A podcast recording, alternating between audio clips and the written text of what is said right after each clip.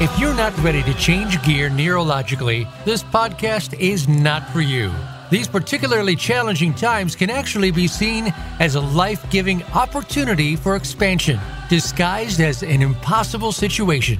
As we grow into our own wholeness through this global great awakening, we are more aware than ever that we are all one. Join with us to raise the collective consciousness, whole and one. You've got this. Here is your host, Sheila Ihirain. Hello, and welcome everyone to Whole in One with Sheila. You're tuned to Voice America's Empowerment Channel, and the aim of this show is to introduce you to the people and the ideas that will bring you ever closer to mind derived health and performance optimization. In this series, we'll teach you how to manage your self talk, build a healthy relationship with anxiety, and rewrite your narrative. Tell yourself that different story it's just like doing a bicep curl for your brain. Join us weekly to hear the stories of love, wisdom, and truth that have completely changed the lives of our specially selected guests. Stay tuned to learn how to access your wholeness and feed the sustainability of that by connecting with the universal one. It only takes one day to change your life. On today's show, we're joined by Charlie Boyle from Donegal in Ireland. Charlie actually was born in New Jersey in America and arrived back to Ireland at the tender age of eight. And Charlie and his company are now leading the field in customer service, customer experience, and sales as an outcome. Charlie, you're very welcome to the show. Thank you so much for joining us. Thank you, Sheila, and thank you for the introduction. Not at all. It's so good to chat with you, Charlie. So, America to Ireland and a real Donegal accent. How does that happen? Yeah, you, you definitely won't pick up the, the American in the accent, Sheila, and, and neither would you have done six weeks after I came back.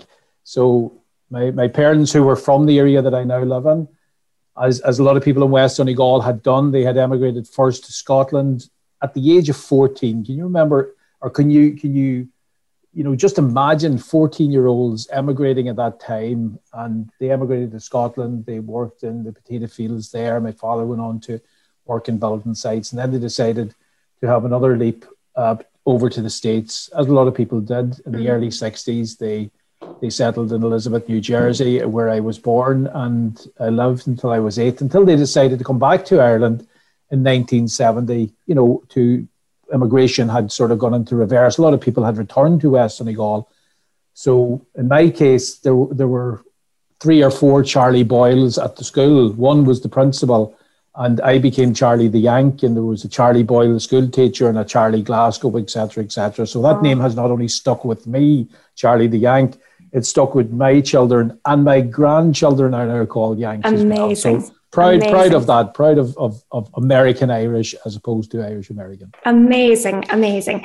And charlie how do you go from there then into this fantastic field of customer service customer experience sales excellence training courses? I mean you're just trailblazing in this field. Everybody wants charlie boyle in to train up their companies you know measure the um, the, the customer experience the culture within businesses so that you can then bespoke the program to improve that for businesses. And the results are there to tell their own tale. People are uh, t- turning everything around having had your training courses in their business.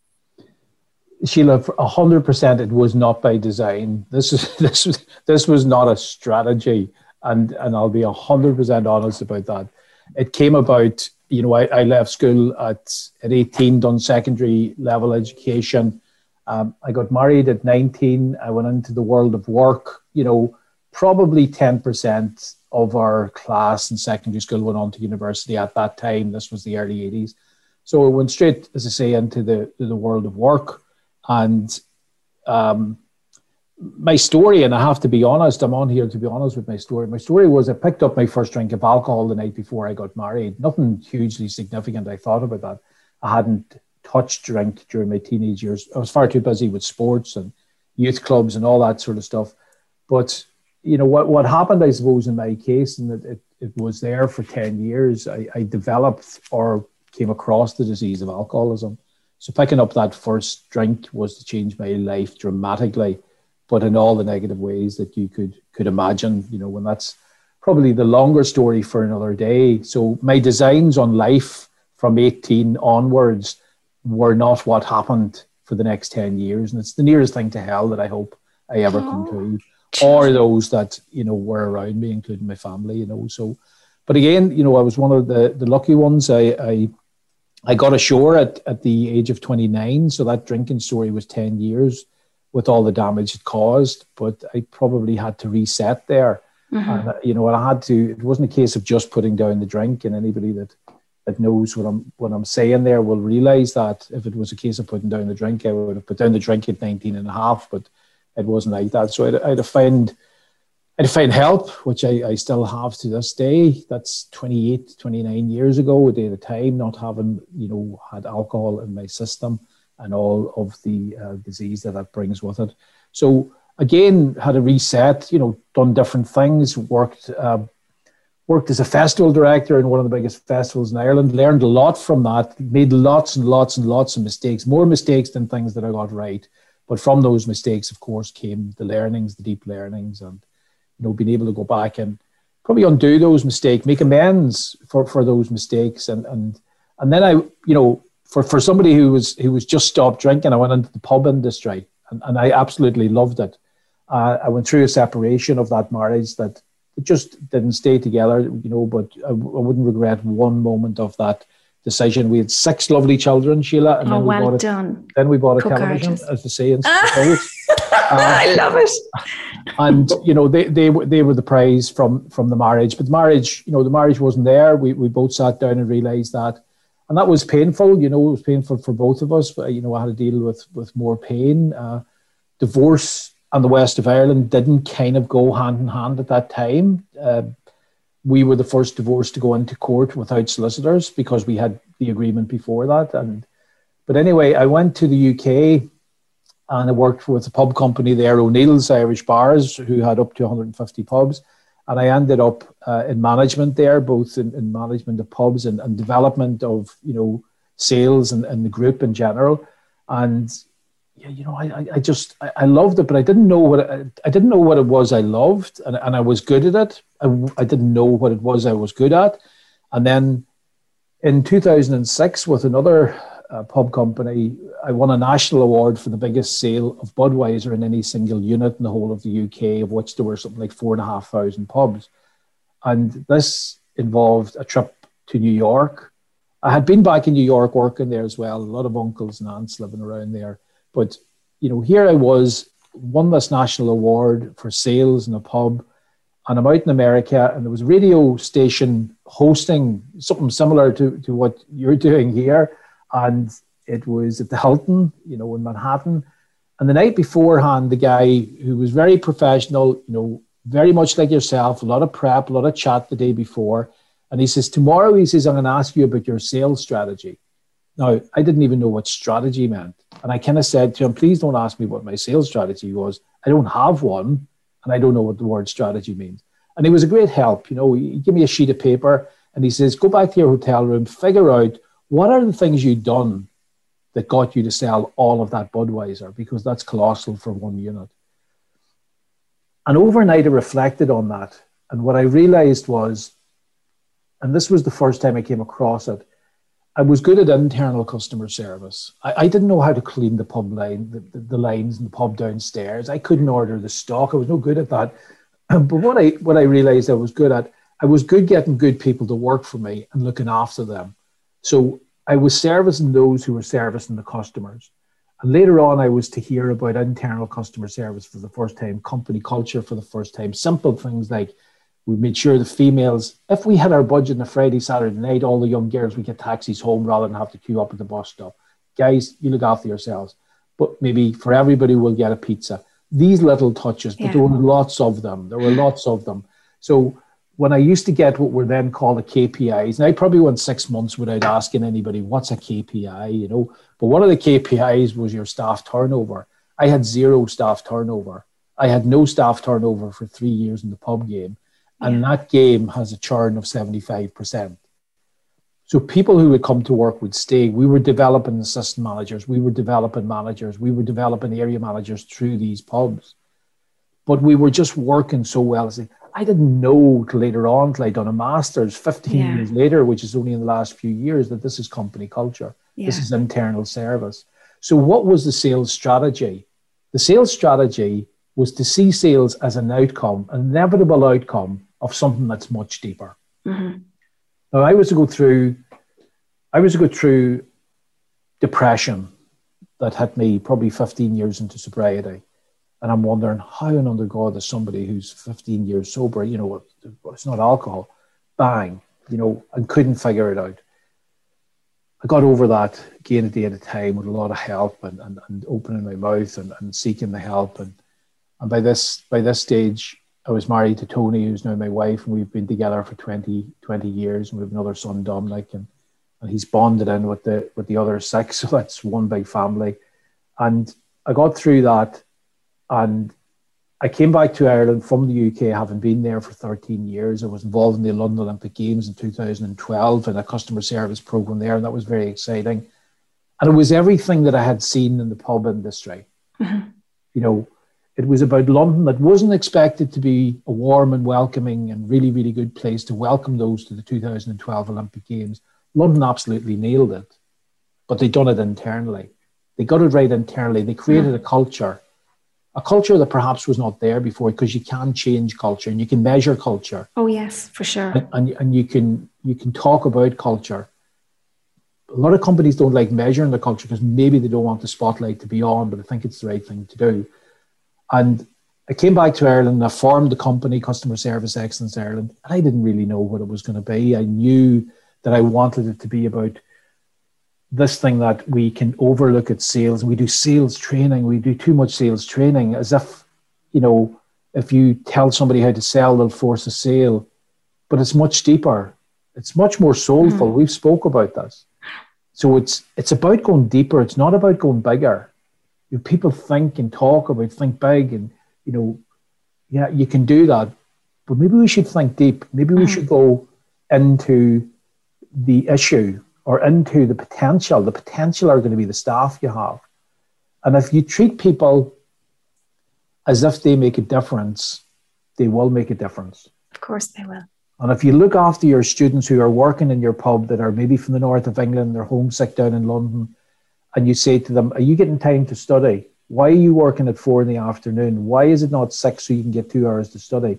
And come in here and get a bite to eat at six o'clock, and then you can work till 11 or 12 if you start treating people different like that, they will sell for you Absolutely. because they believe in what you're trying to do. But you must set them targets. Mm-hmm. Don't you know, don't forget on Friday, Saturday, Sunday night, I would tell the guys we need 10 and a half grand a night, we need 12 grand, we need 13 grand. That's the reality of it. We need to keep this pub sustainable. Yeah. And we need to make money because we're doing it for the company. And they would come up to me at 11, they'd say, How much have we in?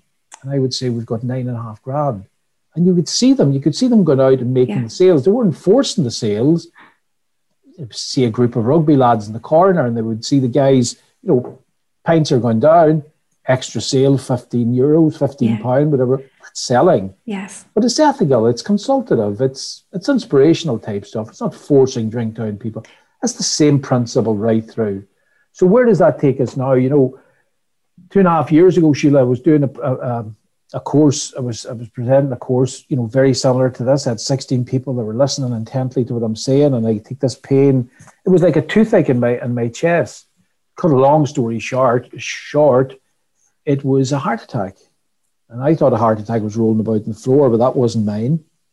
But what mine was, I had to get a quadruple bypass and a stent. So there were five main arteries in my heart. One being the widowmaker, as they call it in the mm-hmm. states the one that is supposed to take you. And I had a quadruple bypass, and, and that shook me. Now, I was four stone, convert that into pounds for our American guests, whatever it is, another 50 pounds, 50 pound, 60 pound heavier than I am at the minute. Um, I thought it was that, but it, it, it, it was stress related. I didn't know I was stressed. Yeah, but yeah, I was I was stressed. I was trying too hard. You were working it hard, yeah. I was trying too hard to help too many people. Mm-hmm. And I I had this thing in my life as well. Again, I'm here to be honest. I had this ability to make millions for other companies, and I was doing that. But I could have been struggling to pay my mortgage at the end of the month or put oil into the oil tank for the winter, mm. if I'm honest. Yeah. So I had to reset. I had to look at this again, and I had to, and this is only in recent years. So, you know, going into that operating theatre and seeing the lights, and I was totally at peace. I, I was absolutely at peace. And, you know, I probably had a chat with the, with God of my understanding, and I said, okay, look, if it's over, it's over. I'm sorry for the people that I've left outside in the corridor uh, and the guys back at home, but I won't know anything about this. But if you take me back out of this, if I happen to wake up and I come out of this, I'll look for the why. I'll look for the why. I'll, I'll ask why. Why did you leave me here? What, what am I still doing here? And if I figure out the why, I'll work at the why. And that's what I'm doing today. I, am I'm blessed. Like the work that I'm doing, find something you love doing, you'll never work a day never work life. Again, I, I believe that. I used to hear people saying that. And I would say, oh, it's okay for you because, you know, but no, that's that's and that's where it's at. So what are we doing? Is it customer service training? No. Is it is it sales training? Definitely not. It's a combination of all those things, but it's about looking at the culture. If somebody came to me and said, Would you do customer service training with our frontline staff? I would have to ask them the question, How do you think, where, where do you believe that it's the frontline staff? Chances are it's not. Chances are it's the culture. Mm-hmm. So, how important is company culture? 74% of companies will say it's the most important thing we have. Mm-hmm. But only 8% of companies measure it or do anything about it. So, there's there's a lot of work. Mm-hmm. There's a lot of work because what we're doing is we're, we're creating tools and we're getting better at tools that are measuring the company culture. If companies want it measured, mm-hmm. very often, maybe maybe of the 20 inquiries we get, maybe three or four of those companies will let us measure the company culture. And Charlie, if they don't let you measure, can you bring your model in? Is does your model work in a place where you can't measure the before? I mean, if it's going yeah. to be anyway scientific, you need to set down a marker before so that you know what you're aiming for, and then you can measure the success in between. Yeah, it's it's it's very interesting that you asked that because you know I was kind of up on my high horse a couple of years ago, and if companies wouldn't let us measure, I would say, okay, well that's it. Well, that's that's that's near enough. But a good friend of mine, Donal Kelly from KN Networks, who's been very successful in Ireland, he just sold out his, his company to a French company for something like 230 million. I told him that once, and he says, Don't do that. Don't do that again. He says, If a company asks you to come in and do customer service training, you roll up and do customer service training because then you're inside the building. And then you can talk to them about the other things. So that's why talking to people is so important. you know, I'm I'm I'm approaching 60. I'm only starting to learn. I remember my GP once saying to me at 70, he says, I'm only starting to practice. Mm-hmm. And I got that, you know, I, yeah. I, got that. So having that chat with Donal Kelly two years ago, oh well, this is what I do, this is me explaining to him. And he says, Stop doing that. And I asked him later, I says, Why why did you tell me to stop? He says, That's what I used to do. Yeah. You know, so you know, get in because genuinely what I'm doing, genuinely what I'm doing, Sheila, is I want to help the company to be a better I know you version of themselves. Yeah. But I want the people to be better versions of them themselves as well. It's it's the All Blacks mantra that New yes. Zealand. It's not about making better footballers, it's about making better people. Yes. The result is you get better footballers and the sales, the results are inevitable as an outcome of course. And Charlie, what are your measurement tools then? I know everybody's going to want to know what are these measurement tools? What what questions are you asking? What um, how does it present within a business when you're measuring and, and what is your feedback to the board then regarding where they started, where they're aiming to get the, to and where in fact they do get to by the end of your training program? Yeah, we're probably working off one or two measurement measurement tools that I thought I could develop myself, and I spent three or four years trying to develop software, which I realized cut that out look at the models that are out there or partner with somebody who has them. And I've come across two, one here in Ireland and one by an Irish guy who's in the UK. So I'll talk I'll talk first about Shay McConnon's in the UK. An even better place to work is his. Mm-hmm. And Shay again is is in the same sort of sphere of this. How can we make this a better place to work?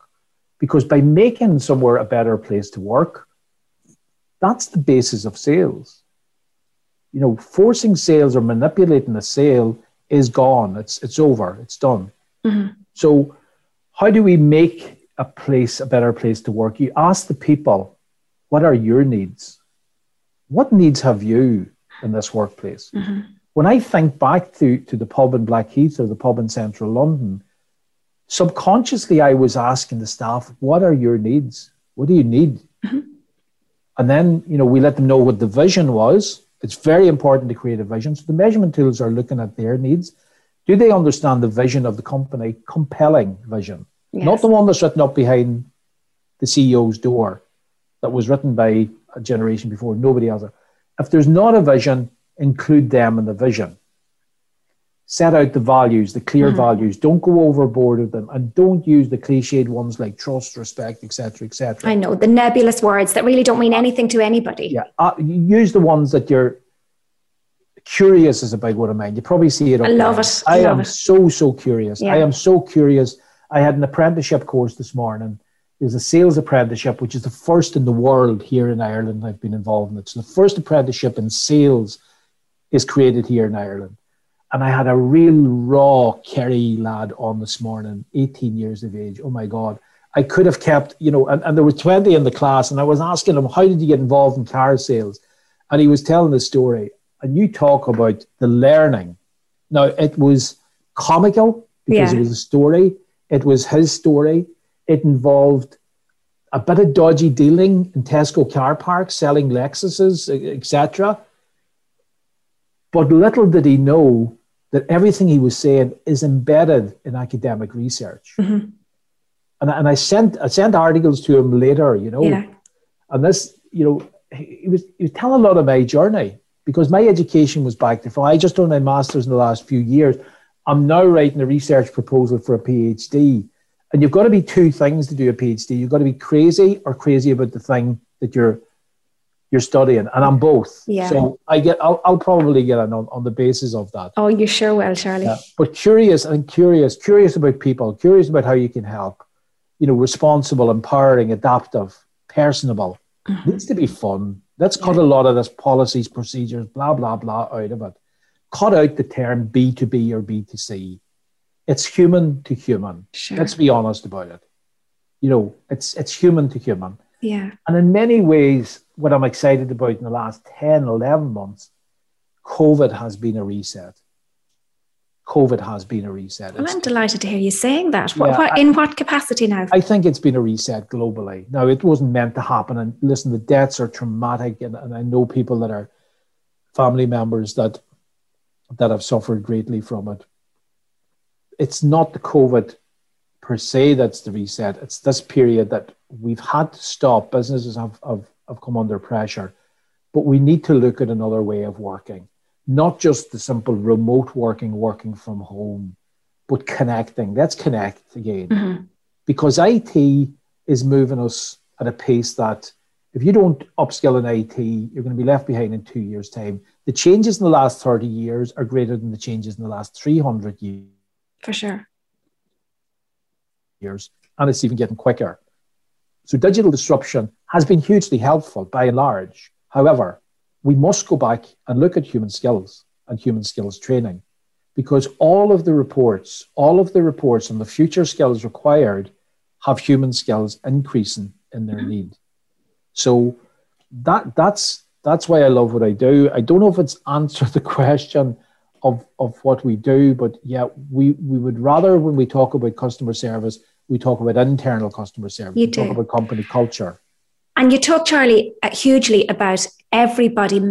Everybody matters, and the, having their own emotional needs met within the establishment should be, needs to be extremely important, so that the empowering leaders can be given their voice and that the and the company will be a better place and productivity will improve immediately when people feel that their when when their self-efficacy uh, can improve just on a daily basis by turning up to work so culture is hugely important and we could probably even pair, you know bring the horizon in closer and suggest that culture even within families culture in communities Absolutely. you know and then culture in organizations schools universities and obviously corporations and, and businesses, as you say. So really, you, you're out ahead of the game, Charlie, and have been for so long, because you and I have chatted at length about this, and I'm just intrigued at your model.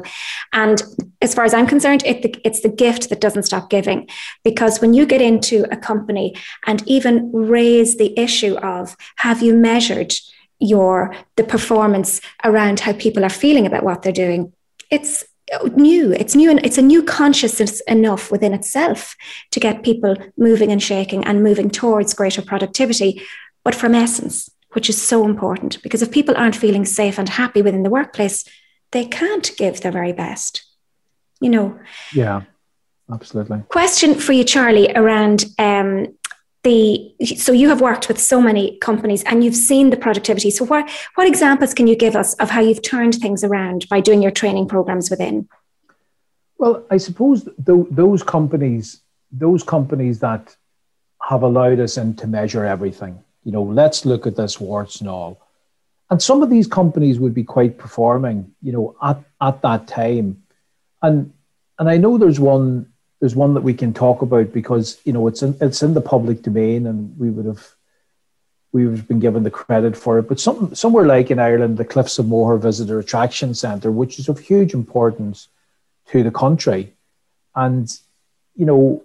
I was asked to go down there to do customer service training, and I'd done O'Kelly again in my year. Just take take the customer service training, but never leave. Never mind your culture, but till you get in there. But you know, we we went in and we'd done the customer service training. The first thing we done on the first day was we measured the standards of customer service from an outside point of view. And then we asked the staff how they felt the customer service was. So these kind of drive by measurements are, are of huge importance because if they said it was 65%, we could look back in a year's time and say, did that improve? What has it done to the, the bottom line? Mm-hmm. What's it done to the visitor numbers? What's it done to the spend per head? We also found there was cultural issues at play there as well. That needed worked on. Yeah. But you had the honesty of the team and the management allowing you to do that. And they said, okay, how do we change that? Well, this is how we change it. We asked the staff how they're feeling. Are their needs being met? We're asking the person who's been asked to come in at half eight in the morning for whatever reason that didn't make sense. Maybe ask, is 9.30 okay because you've got an, autistic child? that you have to get to school? And you're paying a childminder for half an hour before you put them to school and you've never told anybody, but nobody's ever asked you. Yeah. So the aggregation of those marginal gains, the aggregation of that staff member times 50, doesn't mean you give all staff everything they want. And it's not about pool tables and the soft cushions either. You know, it's much deeper than that. Where can we help you to be a better version of yourself in the workplace? Mm-hmm. What happened there? The results there Visitor numbers trebled. Spend per head, which is the real measurement, went up. Satisfaction levels went up to the extent that it then became a problem because you can have too many visitors in a visitor attraction center, of course, as well. But it was a replication on a bigger scale of exactly what we were doing in the pub. And then yeah. I thought that interesting, not works in a visitor attraction center. Then we go into an insurance company, which is the biggest insurance company in Ireland, and we replicate exactly the same thing. And then we see the results there. And they're saying, why did this happen? We, we haven't increased sales for 24 years. We're not focusing on the sales. The sales is an inevitable outcome either way, Sheila. Of course, yeah. If, if you improve your culture, sales go up. You disimprove your culture, you do nothing about it. You're going to struggle with sales and you're going to blame the government, you're going to blame the VAT rate, you're going to blame the potholes and Donegal or wherever, wherever it may be. If you go deeper, you'll have a look and then you'll unearth things that maybe apart from improving the people that you'll find out that you, you didn't shine that spotlight on. So culture to me, I mean, Drucker, Drucker said it. My American hero said it years ago. Culture eats strategy for breakfast. Yeah. Lunch and dinner. Absolutely. So here we are strategizing and coming out with policies and procedures. And, and I'm, I'm, I'm with that. I'm not against yeah. that. I'm with that. But why are we not focusing on culture to this?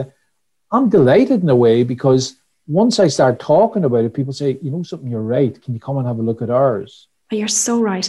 And Charlie, are you able, because we're, we're fast approaching a time for a segment of refreshment. I'm just wondering, are you able, because I know when people hear this, and the world is a village now, more than ever before, are people going to be able to access your training courses and your input and your measurement tools and avail of this customer service training and the cultural reevaluation online? Are these training courses available now, you know, given present circumstances?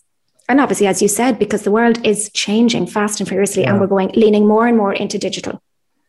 Yeah, they, they are. I suppose the online content, not the scalable event that it's not me online, but 100% of what I've been doing in the last six months has been online. But it's been online on Zoom or on Teams of or course. on Google Hangouts or wherever it may be. We haven't got to the stage where we've automated a system that can go out globally. Just and yet.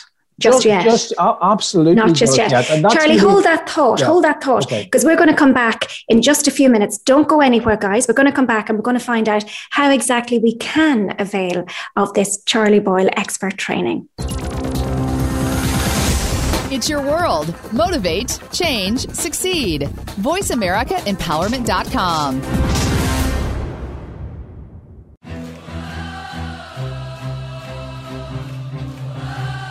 You are listening to Hole in One with Sheila. To reach the program today, call in to 1 888 346 9141. That's 1 888 346 9141. Outside of North America, reach us at 001 480 553 5760. Or send Sheila an email from the Voice America show page. Now back to Hole in One.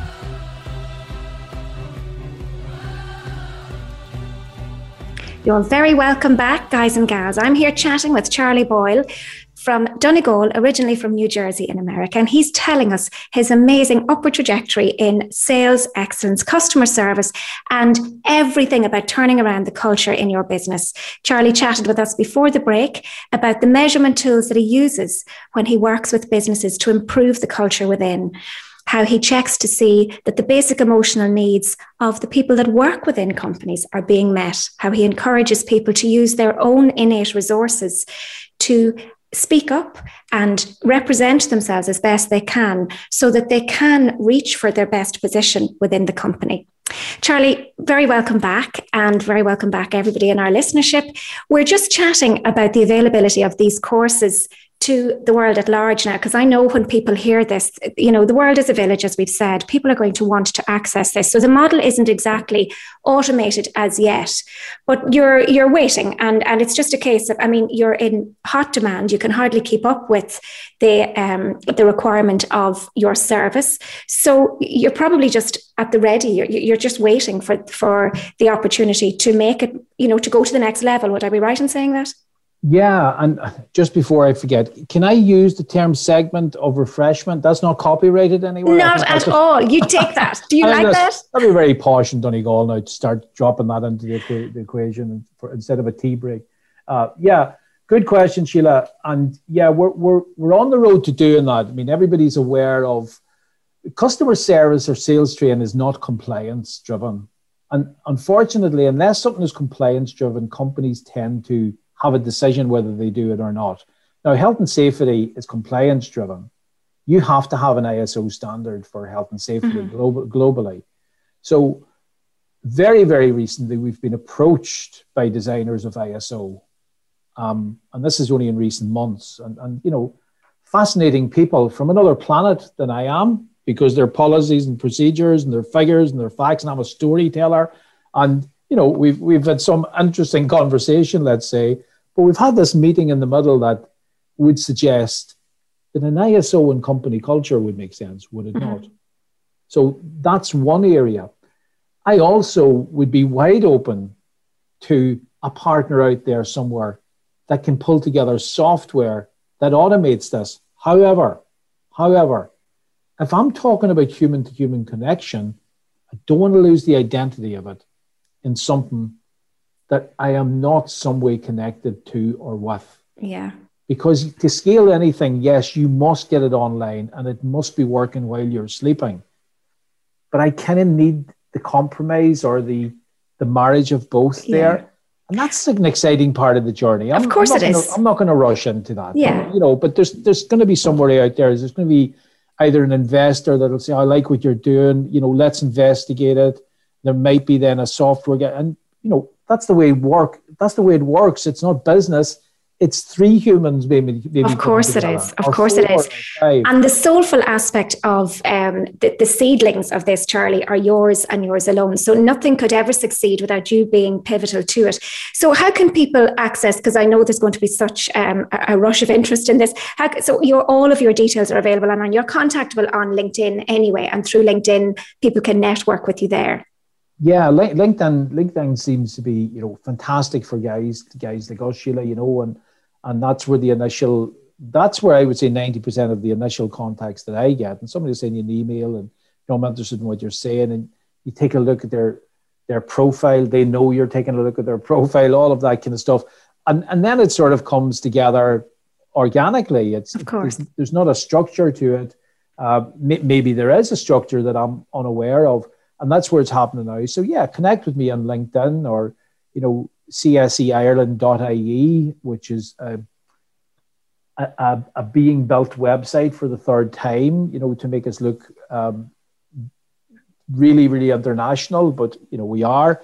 So you'll definitely, you'll get in contact with me. Let's start what the conversation, whatever that conversation is. And if we can't help you, we'll get somebody who can, because we're not always the people to do what you need to do. If it's if it's soft skills, frontline training, in customer service or how to handle a telephone call only, we're probably not the company to come to. Mm-hmm. But if you're a large national telephone company, and I'm giving a clue as to the next piece of work we're starting off, if you're a national telephone company who has cultural issues and legacy issues, and you want your end user to have a better experience, and that involves telephone training, yeah, we're interested in talking.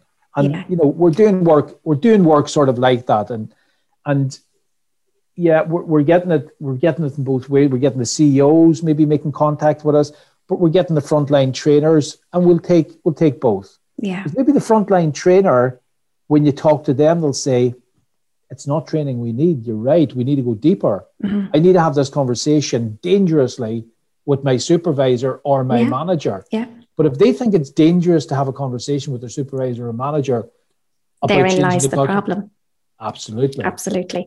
Oh, it's everywhere, Charlie, for sure. It's in schools, it's in colleges, it's everywhere. And as we said, look, even just having the conversation is enough to remind us that as a people in our homes, we need to check in with the culture. We need to check in with people's needs and resources, particularly now in these couple of years where people have helicoptered back in to their home place where they were formerly off living their own lives the dynamic has changed. So manners are important and sharing a living space in harmony is important.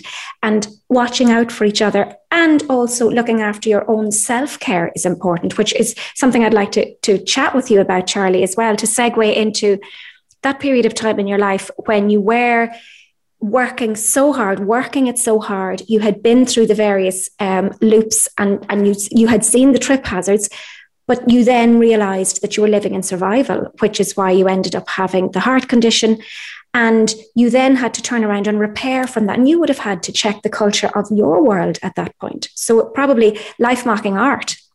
Well, why would I believe so much in the changing of businesses deep down? Having come through what I've come through, the, the three biggest killers of males in Ireland and the UK is heart disease, depression, death by suicide, and alcoholism. I've had all three of them.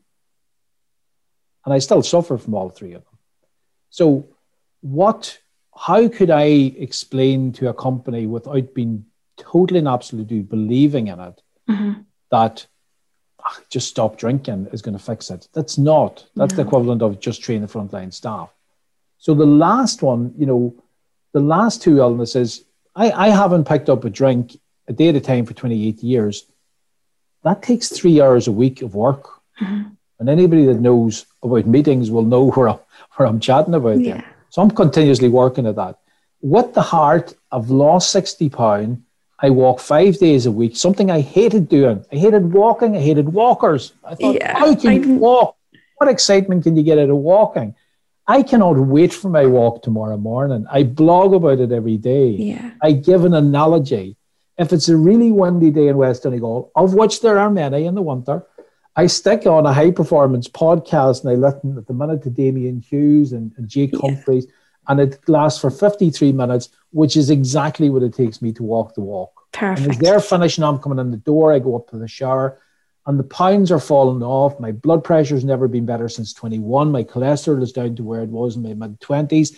I still have a bit of weight to lose, but it's up here, Sheila. Of course it is. My best thinking comes, I believe, at 3K into the walk. So when I'm walking this morning and I was on with the apprentices today, I'm thinking of the questions I'm going to ask in the Yeah. class. For sure.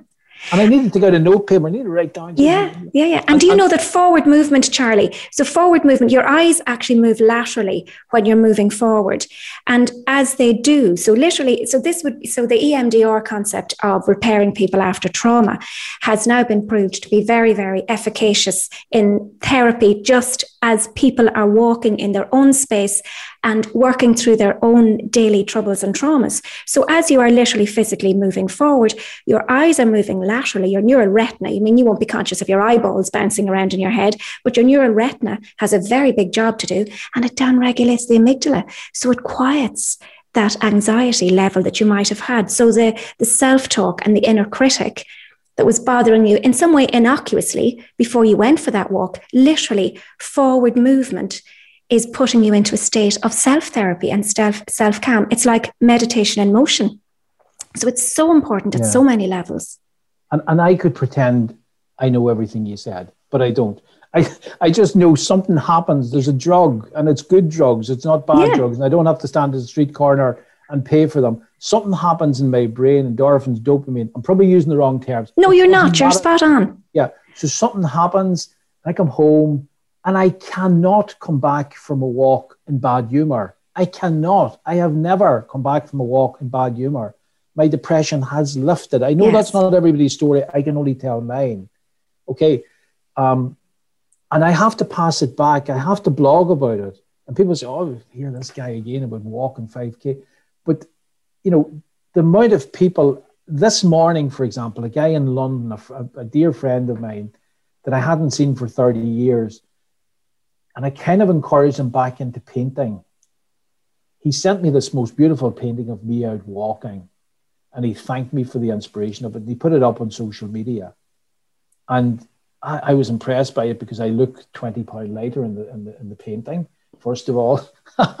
but, you know, how, how worth is something like that? Can you put a value on that? You know, Yeah. you, you the young lad from Kerry who was on the class this morning, the can you put a value on that? I'm not sure you can. You can't put a monetary value on it.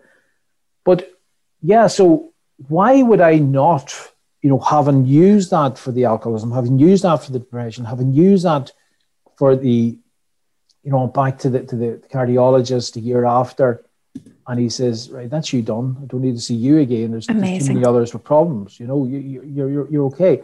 And I'm not going to analyze mm-hmm. How long does this these bypasses last. You know, how, what a ruination Ah, that would be. Yeah. So I don't know if it's a year. I don't know if it's ten years. I know people in their nineties that that have survived it, but it's make every day count. And that sort of promise to the HP, to the to the higher power, Galway and hospital. I know my why now. I figured Yeah. out my why. I figured out why I'm here, and I need to get on with it. And when you know your why, the how becomes easier, Charlie. So you, you talked about depression. I know people are really, I mean, you're, you're amazing. You tell a story so well. You are such a fabulous storyteller. And your, your product and your brand, changing the culture within, is really just monetizing something that everybody really needs to know about themselves. Because as Confucius said, it does, that type, type of change has to begin within self and then feed into couple, feed into family, feed into wider family, community, network, workplace, etc. And that's exactly what you're trailblazing. So for the people who are listening into this and who are really hoping to take a piggyback on this fabulous information, let's give them a little bit more regarding that self healing. So, reaching into your neuropharmacology for the wellness. You, made a lovely um, reference there to I'm not standing on a street corner to take drugs. So, I have in my head, for example, statins. You mentioned cholesterol. You said my cholesterol is down um, because I'm out walking. That's proven fact.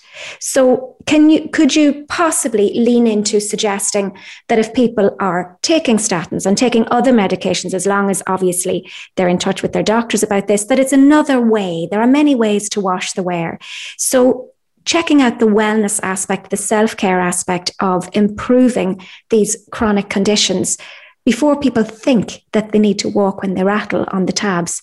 Is it, has it been that life changing for you? So, walking and um, engaging in your meditation and even your blogging, all of that, sharing charismatically.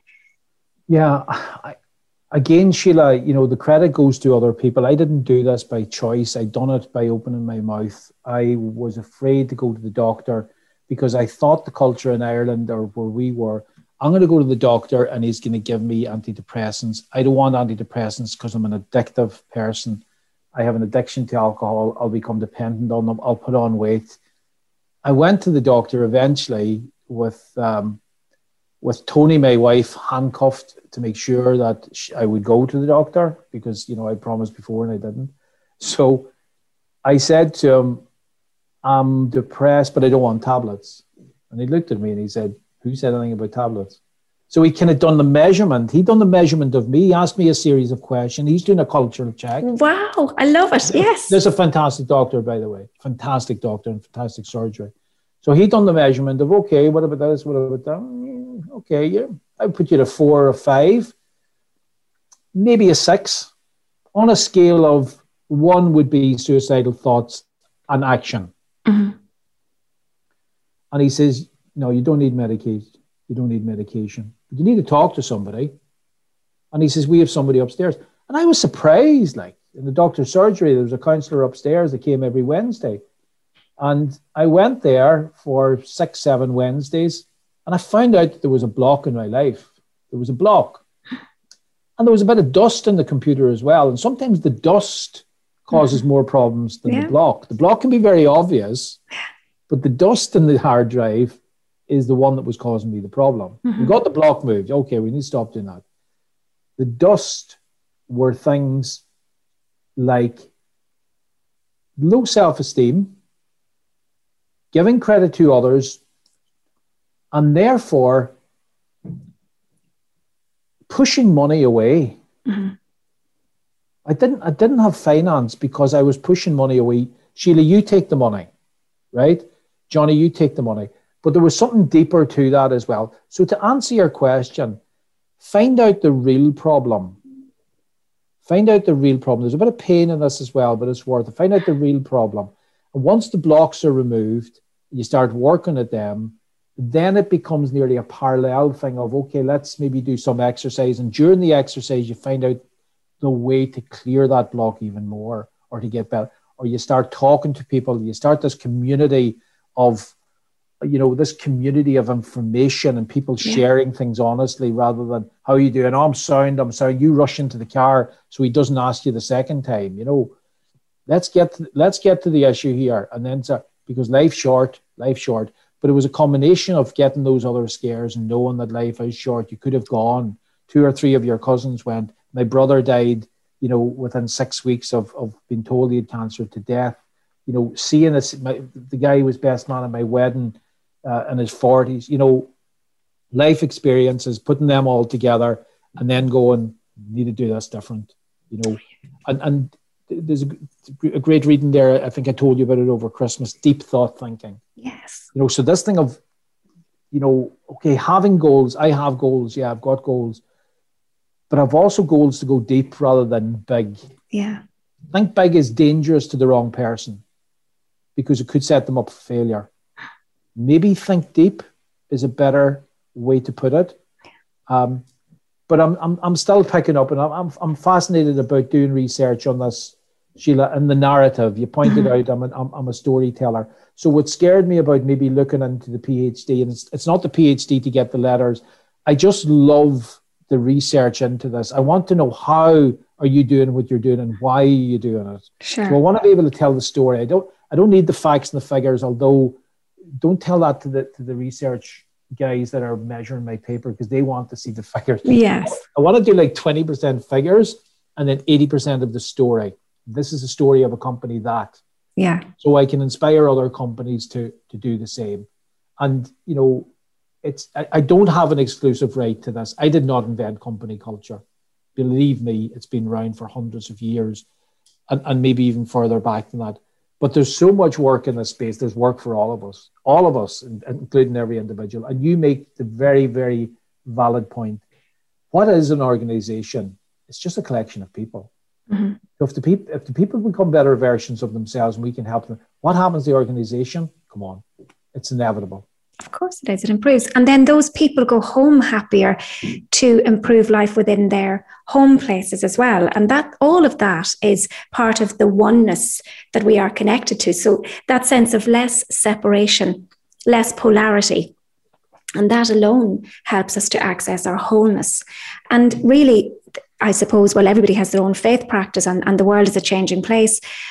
But really, our journey is all about, has to be all about feeling whole, feeling safe within self, um, enjoying a sense of self love that is so whole and self satisfying that anything else is a bonus that you are then able to love another. You can't love another or even take love from another if you can't love yourself. And it, it's tough. And that's probably you know the sub operating system that was holding you back and keeping you um, throwing off those stress hormones charlie at that time which in in a very inadvertent way over a period of time just put your heart under so much pressure that it gave you know animals can be a zebra can be chased by a lion and by the time it outruns the lion it's chewing grass again 15 minutes later it's over we're all all organisms are able to survive stress for short periods. But when you live, eh, eh, nowadays it's not the saber-toothed tiger. It's your boss, it's your wife, it's your children, it's a second mortgage, it's, you know, the four minute mile that you can't manage, whatever. And we can't live in survival for those lengthy periods of time without dis-ease befalling us. And then it's in that space that we get the chance to respond differently to our environment.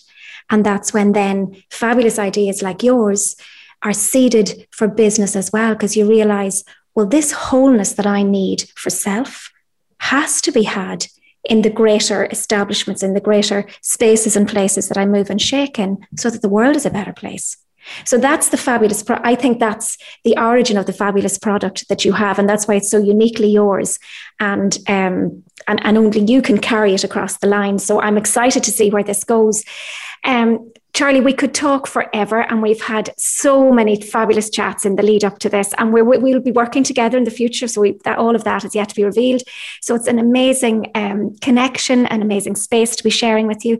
I wonder, um, have you had a little think about hole in one and what hole in one means to you? Yeah, I, I, I definitely had, you know, and, and, and you you've you've used terms in the past like this thing of love, wisdom, and truth and if I heard that five years ago, I would be saying, I'm not, I'm not talking, I'm not going on a program with that lady. There's no, no chance in hell. But I, I get, I get them now, and maybe I get them in a different sort of way. And if I can link it into the business and the business, uh, the business world, some of the nicest, most decent, the most humble people I know are business owners. And some, it can be a very lonely place. There's a perception of a CEO that is not reflective of the CEOs that I've come across. I, I don't know if you can you can um, relate to what I'm saying there, but there is there's a certain perception of maybe the CEO is this arrogant sort of egotistical white male European uh, command and control type character. Not anymore. Not anymore. So I love what they do. I love the people that are working for them. I've got this wisdom that was given to me, not by the design, but you know, probably God given. I'm not religious, I'd be spiritual, but I don't go down on the knees and take out the rosary bead type stuff. Uh, maybe I should do more of that. I don't know. And truth, be honest, be honest. Let's be honest about the problem here. Mm-hmm. And you know, the truth will set us free. If we if we look at the real problem, we have a chance to and you know something? See, when you ask people for help, you put up your hand and say, I need help with this. You better have a big house. Oh, people are amazing. You better yeah. have a big house or a big office because people are going to roll up and help you. People so that thing amazing. of wisdom, you know, love, wisdom, truth that you talk about, or that whole in one, it, it's all in one. It's it's all together. It, it it is all together, and that's that's my sort of my crude interpretation of it at this stage. Is let's cut out a lot of the policies, procedures, all of that stuff, have it in place to give it structure, but allow honesty in there and allow the wisdom and allow allow the love. It could be the love of what we do. It could be that genuine love for other people and that you, you just want to see people um, thrive and feeling the love in the room wherever you are. So if you love yourself and you're you know you're in a safe attachment space and place in your life then you know you should be able to turn up to your work and be excited about your the contribution that you're going to make and be excited about the people that you're going to work with. You shouldn't be fearful or you know excluded or outside a ring of fire and fearing the fact that people certain individuals will bully their way to the top and, and get there. So yeah. you have to bust that up. You've got to disrupt it as you say and, and, and you know that that's been able to help the bully as well because we, they have to be taken on the train as well. They have to cut. It's not a case of throwing them off. And you make you make a very valid point there. And to me, a company that doesn't have a clear and compelling visions in bother, it's in bother for many reasons. A clear and compelling vision allows us to get out of bed this morning. The young lad this morning from Kerry, the apprentice, I says, "What's the first thing you do when you get out of bed in the morning?" I check the dealer the dealer in Ireland is a magazine where all the yeah. car enthusiasts. And I thought that's brilliant. He has a vision. Yes. He's got a goal. Yeah. Gets him out of bed, gets him, you know, a clear and compelling vision for the company, setting the values in place, and then the behaviors. How do we behave? And then holding each other to account. That's not what you said you would do. The inevitable outcome, guys, is sales. That's been my experience. I can only share my experience. I can't mm-hmm. tell you a story of others I could I could tell it to you, but it doesn't have the same depth of belief. Yeah. That what I've seen, it's it's that. And that the depression can sometimes be caused by the fact is I've lost my way. What's my way? My way is my vision. Mm-hmm. Well, depression is, of course, as well. It's a worry cycle, and you know, you you can, you really and truly can arrest it at any point. Like when you do what you're talking about, when you engage your growth mindset and you decide that you're going to enjoy the getting there as much as the goal, achieving the goal at the end. So when you can it, it's neuroplasticity. You can actually change the shape of your brain and therefore change the outcomes for your own life just by leaning into your growth mindset. It's available to all of us. We throw off dopamine when we're uh, heading towards something, when we know we're going in the right direction. That alone is amazing. Just to remind people, you have a store of neuropharmacology up there. Use it to your advantage. Open that medicine cabinet in, cabinet in your head. And the more dopamine you throw off, the more of the other fantastic chemicals you throw off as well. So the wisdom as well, Charlie, that I'm hearing from you and that I've heard since we've chatted from day one. And um, it's just, I just kind of, it's amazing. The oneness for me is is in the fact that people like you and I can connect, and it's as if we knew each other all our lives. And the wisdom then is in the memories or the sub operating systems. So those habits that we were living out of before, excuse me, being able to um, remember those things to learn from them, but to turn down, down regulate the emotional arousal. So a memory without the emotional arousal has to be wisdom. So when you've experienced something, emotions are the end result of experience. And when you've experienced something that has, you know, your mind has taken a snapshot of, and it could easily trip you up again in the future because you remember how you felt. It's just as easy when you learn what you're talking about to downregulate the emotional arousal and learn from it so that it is your wisdom for going yeah. forward. So you're remembering your future. And it, it, it sort of says it in the serenity prayer, you know, to accept the things we cannot change. There's a lot of things that I cannot change. I, I tend not to get involved in politics, thankfully. And I can't go, you know, I can watch so much of it and then I need to zone back out because I, I have to accept I cannot change those things. But I, I have to also know I have to gain, get the courage to change the things I can. And the last bit, of course, of it is the wisdom, the wisdom to know the difference between both. Mm-hmm. And that's where I kind of live my life. It's it's that balance between what can I change, what do I need to accept, and where does the wisdom come on? You still get it, you still get it wrong, and that's the beauty of living. That's called living, you know, and that's that's sort of where it's at. But it's look at it, it's it's it's more than work. It's it's not work, is it's, it really? No, for some people, work is a four-letter word, unfortunately. But when you follow um, the philosophy that you're initiating and you become a master of that, Charlie, life really does become worth living.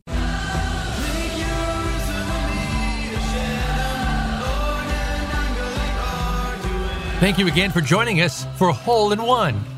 Please join your host, Sheila E. Hirine, for another edition of this amazing program next Wednesday at 12 noon U.S. Pacific Time on the Voice America Empowerment Channel. Until we meet again, remember no matter the question, love is the answer. You've got this.